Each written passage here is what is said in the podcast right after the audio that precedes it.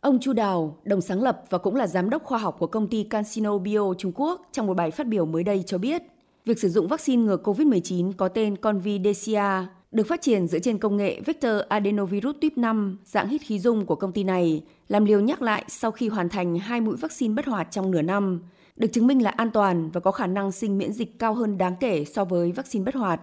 Nghiên cứu cho thấy, sáu tháng sau khi tiêm hai liều vaccine bất hoạt, nếu sử dụng một liều vaccine Convidecia dạng hít để tăng cường, mức độ kháng thể trung hòa sẽ cao hơn hai trăm năm mươi đến ba trăm lần so với trước khi sử dụng. Trong khi đó, kháng thể trung hòa chỉ có thể tăng gấp ba mươi lần nếu dùng vaccine bất hoạt làm liều nhắc lại sau hai mũi vaccine cùng loại. Thông tin trên được đăng tải trên tài khoản WeChat chính thức của CanSino Bio ngày mười bảy tháng mười. Theo đó, tiêm mũi tăng cường bằng vaccine dạng hít công nghệ Vector Adenovirus hiệu quả cao hơn so với vaccine bất hoạt. Với loại vaccine này, lượng kháng thể I G G và đáp ứng miễn dịch tế bào đạt mức rất cao. Lượng kháng thể tăng khoảng bảy đến tám lần so với một liều vaccine bất hoạt.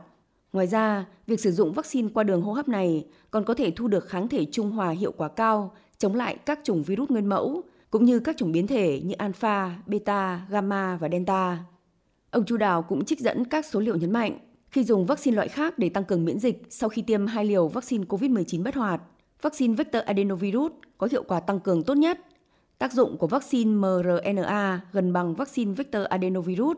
trong khi hiệu quả của vaccine bất hoạt hoặc tiểu đơn vị thấp hơn đáng kể, với độ chênh lệch kháng thể lên tới gần mười lần. Được biết, đến nay đã có ít nhất mười tám tỉnh thành ở Trung Quốc tiến hành chương trình tiêm mũi vaccine covid mười chín tăng cường cho các nhóm đối tượng trọng điểm.